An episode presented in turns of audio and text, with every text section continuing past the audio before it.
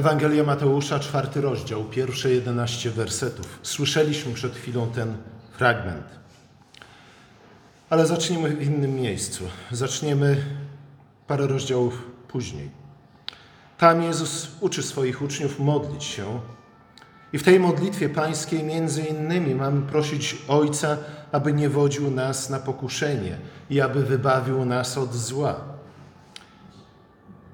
Coś podobnego stwierdza Jakub w swoim liście, kiedy pisze: Kto doznaje pokusy, niech nie mówi, że Bóg go kusi. Bóg bowiem ani sam nie jest kuszony, ani też nie kusi nikogo. Ta obietnica, oczywiście, że Bóg nas nie kusi i sam nie może być kuszony, wynika z natury Boga, z tego, kim Bóg jest. Bóg jest w pełni dobry i dlatego nie może być kuszony. Bóg jest w pełni dobry i, i dlatego nikogo nie przyprowadza do grzechu. Nie może chcieć, ani nie może zamierzać nic złego. Wiara w to, że Bóg jest w stanie nas kusić do złego, jest obrazą majestatu Boga, jest obrazą Jego dobroci. Modlimy się, aby Bóg przeprowadził nas przez pokusę z pełnym przekonaniem, że gdyby było inaczej, to byłoby to sprzeczne z Jego charakterem, z tym, kim Bóg jest. On jest dobry, On jest wszechmocny i On ma dobre zamiary względem nas. I gdybyśmy czytali ten tekst mówiący o modlitwie pańskiej, a z drugiej strony porównali go z dzisiejszym tekstem, gdybyśmy to czynili w sposób powierzchowny i pobieżny, to musielibyśmy stwierdzić, że coś tutaj jest nie tak że tu zachodzi jakiś zgrzyt między jednym i drugim, bo przecież Duch Święty, który stąpił na Jezusa podczas jego chrztu, zaraz potem prowadzi go na pustynię, gdzie czeka diabeł, aby go kusił. Ba, tekst mówi wręcz, że Duch zaprowadził Jezusa na pustynię po to, aby diabeł go kusił. Jesteśmy w kropce i nie wiemy, co z tym zrobić. Słuchajcie, jeśli tak jest, to znaczy, że powinniśmy wrócić do szkoły, może powtórzyć rok albo dwa, jeszcze raz odbyć te same lekcje. Bo jeśli tego nie uczynimy, to tym bardziej będziemy podatni na pokusy szatana, który, jak czytamy w dzisiejszym tekście, przychodzi kusić nas przy pomocy Słowa Bożego. Diabeł nie przychodzi kusić nas przy pomocy pomysłów, obietnic, idei, które są całkowicie sprzeczne z tym, co Słowo Boże nam mówi i obiecuje. Nie, on przychodzi do nas, cytuje nam fragmenty Pisma Świętego i mówi: Słuchaj, jeśli w to nie wierzysz, to jesteś buntownikiem idącym do piekła, na potępienie.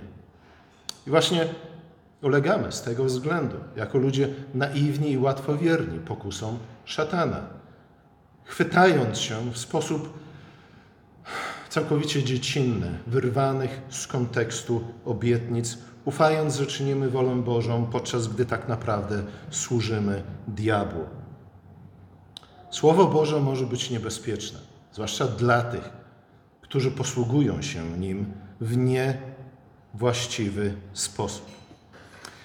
A zatem Duch Święty prowadzi Jezusa na pustynię po to, aby był kuszony przez szatana. Przyprowadza Jezusa do węża. Tak jak w trzecim rozdziale Księgi Rodzaju, w tym fragmencie, który dzisiaj czytaliśmy, Pan Bóg przyprowadził węża do ogrodu, aby kusił Adama i Ewę. Jezus udaje się na pustynię, aby wypełnić sprawiedliwość. Innymi słowy, aby jeszcze raz przeżyć historię, którą przeżył Adam, aby jeszcze raz przeżyć historię, którą przeżył później Izrael. I tak naprawdę w odpowiedziach Jezusa widzimy to, iż Jezus dokładnie w ten sposób przechodzi przez te pokusy, w jaki to sposób Izrael przechodził przez pokusy, będąc na pustyni, idąc z Egiptu do ziemi obiecanej. Jezus jest Izraelem, Jezus jest również nowym Adamem. I Jezus, inaczej niż Izrael na pustyni i inaczej niż Adam w ogrodzie, odmawia spożycia zakazanego owocu. Nie chce przyjąć władzy, której mu ojciec jeszcze nie przekazał. Jezus jest nowym Izraelem, jest nowym Adamem, jest pierwszym rodzajem nowego człowieka, który nie składa hołdu szatanowi, nie kłania się przed nim, ale go beszta i karci z całą surowością. W przeciwieństwie do pierwszego Adama, Jezus i do pierwszego Izraela, Jezus przestrzega postu. Ale właśnie tutaj tym bardziej, tym intensywniej nasuwa się pytanie. Wydaje się, że Pan przez długi czas prowadził swój lud na pokuszenie. Jakby wbrew temu, o co modlimy się w modlitwie pańskiej. Pismo Święte wyraźnie mówi o tym, że Pan Bóg wyprowadził Izrael na pustynię po to, aby tam poddać go próbie. Czy Bóg nas kusi, czy też nie? Czy prowadzi nas na pokusę, czy też nie? Czy naraża swoje dzieci na krzywdę, cierpienie, a nawet na śmierć? Czy istnieje jakaś ciemna strona w Bogu?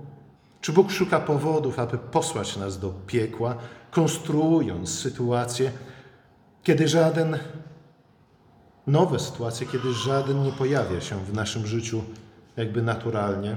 Słuchajcie, to nie jest tak skomplikowane, jak może się wydawać na pierwszy rzut oka. A to między innymi ze względu na to, że po pierwsze nie może być sprzeczności między kuszeniem Jezusa a tym, o co się modlimy w modlitwie pańskiej. A po drugie, słowo kusić może jest jednak dwuznaczne albo ma szerokie znaczenie i coś innego jednak w pewnych niuansach oznacza w jednym przypadku, a coś innego oznacza w drugim przypadku. Nie całkiem innego, nie całkiem odmiennego, ale jednak istotnie różniącego się od siebie. Chodzi o to, że Pan Bóg nie kusi nas tak, jak kusi nas diabeł. W jaki sposób diabeł nas kusi? Jaka jest jego motywacja? Jaki jest jego cel? O to powinniśmy się zapytać. Nie są to trudne kwestie. Nie są to jakieś skomplikowane, techniczne kwestie. Nie trzeba być naukowcem ani doktorem teologii, żeby się rozebrać w tym wszystkim. Nie. Diabeł kusi nas po to, abyśmy zbuntowali się przeciwko Bogu i po to, żeby ostatecznie doprowadzić nas do unicestwienia, do śmierci. Dlaczego? Bo każdy z nas jest stworzony na obraz i podobieństwo Boże. Ponieważ szatan nienawidzi obrazu Boga w człowieku i dlatego próbuje go wszelkimi sposobami zniszczyć, zetrzeć. Najpierw poddać go sobie, swojej woli, tak abyśmy jemu służyli, ale ostatecznie, aby nas unicestwić.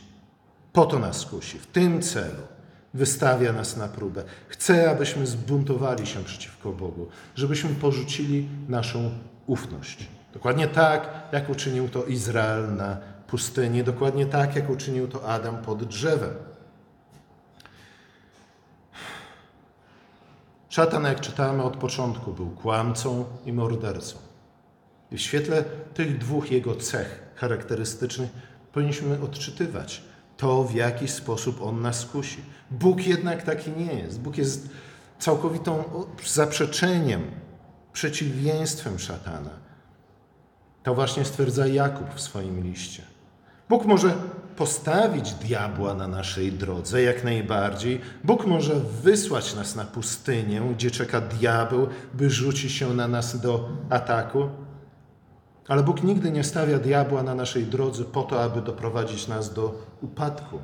Raczej po to, abyśmy wzrastali w wierze. Po to, aby nasza wiara się umacniała. Słuchajcie, prosty przykład, ale myślę, że jak najbardziej odpowiedni. Dlaczego wykładowcy na studiach robią nam egzaminy? Czy dlatego, że są źli, złośliwi? Czy dlatego, że nas nienawidzą? Nie. Robią je po to, abyśmy je zdali. Jeśli nie za pierwszym, to za drugim, za trzecim albo za siódmym razem. Tak? Po to, abyśmy później byli wykwalifikowanymi pracownikami, żebyśmy wiedzieli, co robimy. I w ten sposób, żebyśmy czynili coś dobrego w świecie. Dokładnie w ten sposób Bóg stawia na naszej drodze szatana. Tak jak tych egzaminatorów na uniwersytecie. Po to, aby doprowadzić nas do dojrzałości, aby nas wzmocnić. Słuchajcie, no znów, to jest tak. Organ, którego nie używamy, zanika. I dokładnie tak samo jest z naszą wiarą. jeśli ta wiara nie jest poddawana próbie i testom, zanika. Dosłownie, jak najbardziej. Kiedy Izrael był na pustyni, Mojżesz napomina go, aby pamiętał, że Pan prowadzi ich przez pustynię, aby cię nauczyć pokory, aby wypróbować cię, a raz aby przekonać się, czy w twoi, co jest w Twoim sercu. Nie tylko Bóg chce się przekonać, co jest w naszym sercu, ale On chce pokazać nam, co jest w naszym sercu. Znów dlaczego? Bo jesteśmy mistrzami w ukrywaniu tego, co jest w naszym sercu. Bo nie chcemy wiedzieć, co jest w naszym sercu. Bo chcemy raczej przekonać się sami siebie i cały świat dookoła, że w naszym sercu kwitną tylko i wyłącznie same dobre, miłe i pluszowe myśli i uczucia. Ale tak nie jest. Słuchajcie, Chrystus mocą swojej krwi i Ducha Świętego oczyścił ten świat z wszystkiego, co jest źródłem skażenia. Za wyjątkiem jednej rzeczy, jednego miejsca. Tylko nasze serca pozostały splugawione przez grzech. I właśnie o to chodzi, żebyśmy w czasie tych prób i doświadczeń dowiedzieli się, kim tak naprawdę jesteśmy i czego nam jeszcze brakuje. Bóg kusi nas, testując nas, poddając próbie, kiedy wywiera na nas presję, kiedy wybija spod nas wszelkie podpory, na których polegamy. W tym sensie, że prowadzi nas na pustynię po to, abyśmy zaznali głodu, aby to, co ukryte w naszych sercach, zostało objawione. Dlaczego to czyni? Nie, dla te, nie z tego powodu, z jakiego czyni to diabeł, który nas nienawidzi i chce nas zniszczyć, ale czyni to, ponieważ nas kocha. I właśnie dlatego, że nas kocha, nie może postępować z nami inaczej. Słuchajcie, to jest tak samo jak z rodzicem, który nigdy nie karci swojego dziecka. Czy jest to wyjaw, przejaw miłości? Nie. To jest przejaw nienawiści do własnego dziecka. Bóg wystawia nas na próbę, grożąc nam utratą pracy albo nam zabierając tę pracę. Testuje nas przy pomocy naszych dzieci. Im starsze, tym większe to są testy. Testuje nas przy pomocy naszej żony i naszego męża. Testuje nas przy pomocy wiernych i pastorów. Testuje nas, zmuszając do tego, abyśmy czekali na rzeczy, których chcemy, których pragniemy, znacznie dłużej niż chcemy czekać. To właśnie robi również z Jezusem. Ponieważ to również wcześniej zrobił z Adamem i z Izraelem. I to jest typowe dla Boga zachowanie, że przynosi próby, chwile próby w bezpośrednim następstwie jakiegoś wielkiego duchowego daru. To jest schemat, który non-stop powtarza się w Piśmie Świętym i chyba w naszym życiu my też tego doświadczyliśmy. Wielkie zwycięstwo, wielkie uniesienie. Wydaje nam się, że w końcu chwyciliśmy Pana Boga za, za nogi chyba. A potem co? A potem Dolina Cienia Śmierci. A potem pustynia. A potem wąż, z którym musimy się tam zmierzyć. Najpierw plagi egipskie. Potem przejście przez Morze Czerwone, zniszczenie armii faraona, a potem próba. Brak wody, brak chleba.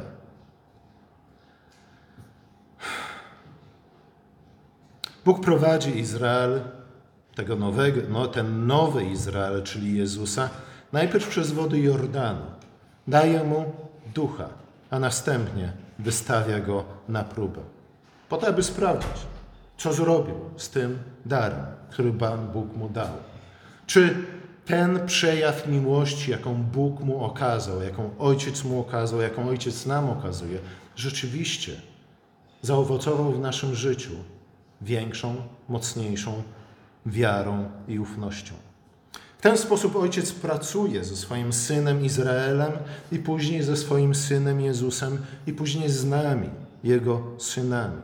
Daje nam ducha, napomina nas, abyśmy podążali za duchem i w mocy ducha. Mówi: Tu jest duch, on jest Twoim przewodnikiem, idź za nim, zaufaj mu. I idziemy. I się okazuje, że zamiast do raju trafiamy na pustynię. I zamiast jakieś miłe jednorożce spotykamy tam węża i smoka. Duch prowadzi nas do Doliny Cienia Śmierci albo też na pustynię. Słuchajcie, jeśli, jeśli was jeszcze tam nie zaprowadził, to na pewno to uczyni. Ale uczyni to dla Twojego dobra. Uczynić to, ponieważ Cię kocha, ponieważ chce, abyś stał się dojrzały na, na podobieństwo Chrystusa. Dlatego stawia na Twojej drodze wszelkiego rodzaju szatanów, diabłów, oskarżycieli, zdrajców i niebezpieczeństwa. Dlatego na jakiś czas pozbawia Cię tego, co dobre, ale nie po to, aby zwieść Cię do zła. Zamierza raczej wzmocnić Cię, Twoje ręce i Twoje nogi do walki, abyś wzrastał w wierze i w nadziei w Bogu. Testuje nas po to, aby przygotować nas na kolejne testy i próby wiary, na jeszcze bardziej intensywne bitwy. I słuchajcie, to nie jest żadna alchemia. To nie jest coś, czego nie znamy z naszego doświadczenia. Jeśli dążymy do jakiegokolwiek dobra w naszym życiu, to dokładnie te same etapy musimy przejść w tym życiu. Próby i upadki, nauka i niezdane egzaminy. I dalej, i dalej, i dalej. Ale tylko w ten sposób jesteśmy w stanie dojść do czegoś dobrego. Pierwsze to dobro zawsze jest czystym darem łaski Bożej. Ale po to Bóg nam daje to pierwsze dobro, abyśmy w oparciu o nie zaczęli sami dążyć do, czego, do czegoś dobrego. Te trzy pokusy szatana, o których czytamy, tworzą pewien rozwijający się schemat. Nie dość, że wędrujemy z dołu, Jordan, tam gdzie Jezus został ochrzczony, był w dolinie. Szatan wyprowadza go coraz wyżej i wyżej i wyżej. Zaczyna się od pokusy związanej z głodem fizycznym, dosłownym, a później przechodzimy do pokusy wystawienia Boga na próbę, a nawet zanegowania tego, że Bóg jest dobry albo że jest mocny. W końcu pojawia się pokusa przyjęcia władzy nad ziemią i nad królestwami. A jak wielokrotnie mówiliśmy, nie daj Boże, żebyśmy przejęli jakąkolwiek władzę, na której przejęcie nie jesteśmy przygotowani. Bo to będzie oznaczać nie tylko nasz upadek, ale to również przyniesienie szczęścia dla naszych bliźnich. Pokusy również postępują przestrzennie, tak jak powiedziałem, od dołu do góry.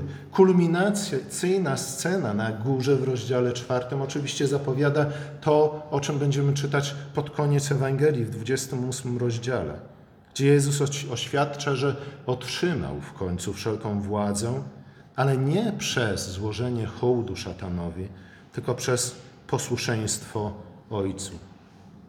Słuchajcie, każdy z cytowanych fragmentów przez Jezusa pochodzi z Biblii oczywiście, ale pochodzi z opisu wędrówki Izraela przez pustynię, a w zasadzie z podsumowania, jakiego Mojżesz dokonuje w Księdze Powtórzonego Prawa. Mówiąc, że to Pan sprawił, iż Izrael przez 40 lat łaknął na pustyni, aby go doświadczyć, aby zobaczyć, co jest w jego sercu, aby Izrael sam przekonał się, że niekoniecznie wszystkie jego intencje są dobre. I niekoniecznie wystarcza mu cierpliwości, siły i wytrwałości do czynienia dobra, nawet jeśli któraś z tych intencji jest rzeczywiście dobra. Jezus czytuje w odpowiedzi na pierwszą pokusę szatana słowa mówiące o tym, że nie samym chlebem żyje człowiek, ale każdym słowem, które pochodzi z ust Pana. Izrael miał nauczyć się polegać na Panu, jeśli chodzi o zaopatrzenie w tak proste rzeczy jak chleb. Później prorocy nawiązują do tego, mówiąc: Słuchajcie, słuchajcie, wiecie na czym polega wam pro, wasz problem między innymi? Na tym, że zamiast przyjść w niedzielę na nabożeństwo, wy przez siedem dni w tygodniu uganiacie się za pieniądzem, myśląc, że On zabezpieczy was by, wasz byt. W ten sposób zachowujecie się jak Izrael na pustyni. Nie, żeby nie wolno było absolutnie pracować w niedzielę. Nie? Chodzi mi o to nastawienie naszego serca i umysłu. Na czym tak naprawdę polegamy? Co jest podporą naszego życia? Mamy ufać, że to Bóg daje nam i życie, i śmierć. I cokolwiek nam da, to będzie dla nas dobre. Wszystko, co pochodzi z ręki Pana, jest dobre, jest wyrazem Jego miłości i troski o nas prowadzi nas ku dojrzałej wierze, czyli ku miłości. Później Izrael znowuż, znów narzekał na Pana i czytamy o tym, że Podmasa i Meriba wystawili Pana na próbę i zadali pytanie, czy rzeczywiście Pan jest pośród nas. My często w czasie próby zadajemy takie pytanie: czy Pan jest pośród nas? Czy to On nas prowadzi? Ale Bóg poddaje nas tym próbom po to, abyśmy znów okazali Mu zaufanie. My jednak mówimy: Panie Boże, zaufam Tobie, jeśli zademonstrujesz swoją moc. Słuchajcie, dokładnie to samo mówili pod krzyżem, patrząc na wywyższonego Chrystusa. Mówili: Uwierzymy w Ciebie, jeśli zejdziesz z krzyża. Słuchajcie, nie bądźmy tego typu ludźmi. Nie kuśmy Boga, aby dał nam znaki, które byłyby zaprzeczeniem Jego boskości. W końcu Izrael czekał u stóp Synaju, aż Mojżesz wyłoni się z chmury i zrobił sobie złotego cielca, bo się po prostu zniecierpliwił. 40 dni czekania to było dla nich za długo. W sumie to i tak wykazali się dość dużą dozą cierpliwości. My często nie jesteśmy w stanie czekać 40 godzin, a co dopiero 40 dni. Zrobili sobie złotego cielca i dodali do pozostałych wcześniejszych swoich grzechów grzech bałwochwalstwa. Jezus nawiązał właśnie do tego wydarzenia, odpowiadając na trzepcią pokusą, mówiąc: Będziesz bał się Pana Twojego Boga, tylko Jemu będziesz służył. Nie możesz pójść za innymi bogami. Nie wystawiaj Boga na próbę. Izrael najpierw pożądał chleba i narzekał na Pana. Potem wystawił Pana na próbę w Massa i w Meriba, kwestionując Jego dobroć i wierność i moc. Wolał oddać cześć szatanowi. Jezus ma do czynienia dokładnie z tymi samymi trzema sytuacjami, dokładnie tej samej kolejności, jakiej je widzimy w czasie wędrówki przez pustynię. Jezus jednak ufa, że Bóg da mu chleb we właściwym czasie. Jezus odmawia wystawienia Boga na próbę. Jezus nie popada w bałwochwalstwo. Jezus oczywiście w tym wszystkim jest nowym Mojżeszem, a również nowym Eliaszem, bo jeden i drugi, których później widzimy z Jezusa na górze przemienienia, oni również przez 40 dni byli poddani postowi. A oni przez 40 dni pościli. To była ich próba. I przez to, z tego powodu, że zwycięsko wyszli z tej próby, mogli stać się orędownikami, czyli tymi, którzy wstawiają się przed Bogiem za swoim ludem. Mojżesz po stąpieniu z góry, z kolei Eliasz po zwycięstwie nad Baalem i jego kapłanami, kiedy Izrael jednak mimo wszystko znów zaczął podążać za bożkami.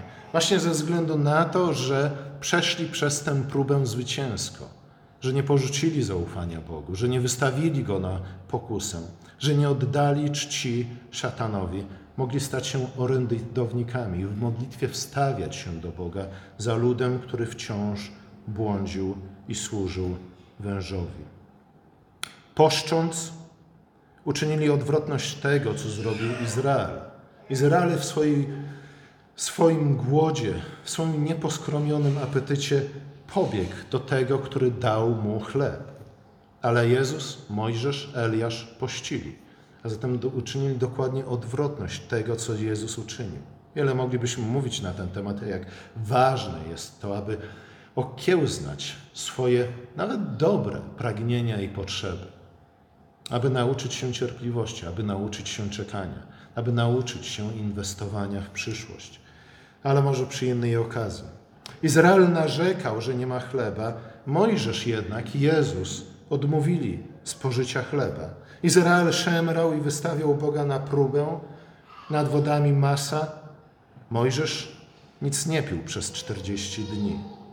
Izrael postawił sobie bożka, aby ich poprowadził do kraju i pokłonił się mu. Mojżesz zniszczył tego bożka i upadł przed Panem. Jezus jest posłuszny tam, gdzie i Adam i Izrael nie byli posłuszni. Jest wierny w tym, gdzie Adam i Izrael byli niewierni. On przestrzega postu, odmawiając jedzenia chleba i przemienienia kamieni w chleb. On odmawia wypróbowania Pana, odmawia również złożenia hołdu szatanowi. Jest nowym Mojżeszem. Jest również nowym Izraelem i wstawia się za nami jako ten, który zwycięsko przeszedł przez próbę. Jezus jest, Jezus jest również przykładem dla nas, jak mamy walczyć z pokusami. Próby, które przeszedł Jezus, są tak naprawdę typowymi próbami, z którymi również my wszyscy dość często się spotykamy. Kiedy Bóg podkręca temperaturę, kiedy podkręca ciśnienie, kiedy Duch prowadzi nas na pustynię, gdzie nie ma wody i nie ma chleba, wtedy jesteśmy kuszeni, dokładnie tak samo jak Izrael i Jezus. Jesteśmy kuszeni, aby szukać życia, aby szukać ratunku, aby szukać wsparcia i spełnienia u kogoś innego niż Bóg. Staramy się oczywiście służyć Bogu, pozostać Mu wierni, wiernie podążamy za Jezusem, ale może właśnie dlatego, że nasze oczekiwania nie są ukształtowane przez Pismo, to jesteśmy zdziwieni, że zamiast do ogrodu Bóg i Duch Jego prowadzą nas na, nas na pustynię. Czujemy wtedy, że Bóg wyprowadził nas w pułapkę i wtedy kusi nas, aby szukać pomocy gdzie indziej. Jesteśmy kuszeni, aby starać się żyć samym chlebem, a nie Słowem Bożym, każdym słowem, które wychodzi z ust Jego. Kiedy jesteśmy, przy, kiedy jesteśmy kuszeni na pustyni, wtedy chcemy poddać Boga próbie i zaczynamy stawiać Mu warunki i żądać od, nich, od Niego znaków. Mówimy, jeśli jesteś Bogiem, to zrób w końcu coś, a jeśli nie zrobisz, to nim jesteś. Jesteśmy kuszeni, by zapytać, czy Bóg jest pośród nas, czy też nie. Udowodnij, że jesteś Bogiem. Stąp z krzyża, a wtedy Ci uwierzymy. Ale gdyby Bóg słuchał tych naszych żądań, to przestał być, by być Bogiem, stałby się szatanem. Nie byłoby już w nim miłości żarliwej do nas, która prowadzi nas do życia wiecznego. Wtedy też, kiedy przechodzimy przez różnego rodzaju trudności i ból, wydaje nam się, że może jednak jesteśmy w stanie, stanie znaleźć innego Pana, który zaprowadzi nas na zielone pastwiska i nad spokojne wody. Czyż nie to obiecał nam Bóg w psalmie? Może uda nam się znaleźć mistrza, który da nam wszystko, czego potrzebujemy, a nawet wszystko, czego pragniemy, nie obciążając nas żadnym krzyżem, ale gdyby to uczynił, przestałby być Bogiem, a stałby się szatanem. Przestałby nas kochać, a zacząłby nas nienawidzieć. W jaki sposób opieramy się pokusą? No przede wszystkim tak, jak Jezus. Żyjąc, karmiąc się każdym słowem wychodzącym z ust Bożych. To jest właśnie ta duchowa broń, która ma moc burzenia fortec diabła.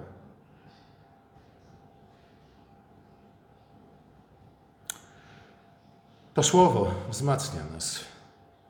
To słowo przede wszystkim pokazuje nam, przypomina nam, kim Bóg jest i dlaczego możemy Mu zaufać. To słowo również przekonuje nas o tym, że mamy czcić Boga jako naszego jedynego Pana, oddawać Mu cześć i tylko Jemu służyć. I znów tutaj wracamy do wątku tego, na czym tak naprawdę ja polegam. Czy jestem w stanie zaufać Bogu na jedną godzinę w tygodniu? Odłożyć na bok inne rzeczy, inne sprawy, być może pilne, być może dobre i słuszne, którymi powinienem się zająć. Czy jestem gotów? Czy jestem w stanie? Czy raczej wydaje nam się, że jeśli to uczynię, to cały mój świat się zawali? Nie. Będzie wprost przeciwnie. Kiedy to czynimy, szatan ucieka. Gromadzą się wokół nas aniołowie, aby nam usługiwać. Dlatego opieramy się szatanowi w nadziei, w nadziei, który wyrasta z obietnicy Boga, który jest mocny, wierny i dobry. Opieramy się szatanowi w nadziei, że odniesiemy nad nim zwycięstwo, bo po to Bóg nas prowadzi do tego węża starodawnego, abyśmy odnieśli nad nim zwycięstwo, a nie ulegli jego pokusom. I poprzez odniesienie tego zwycięstwa stali się mocniejsi i dojrzalsi w wierze i w podobieństwie Chrystusowi. Amen.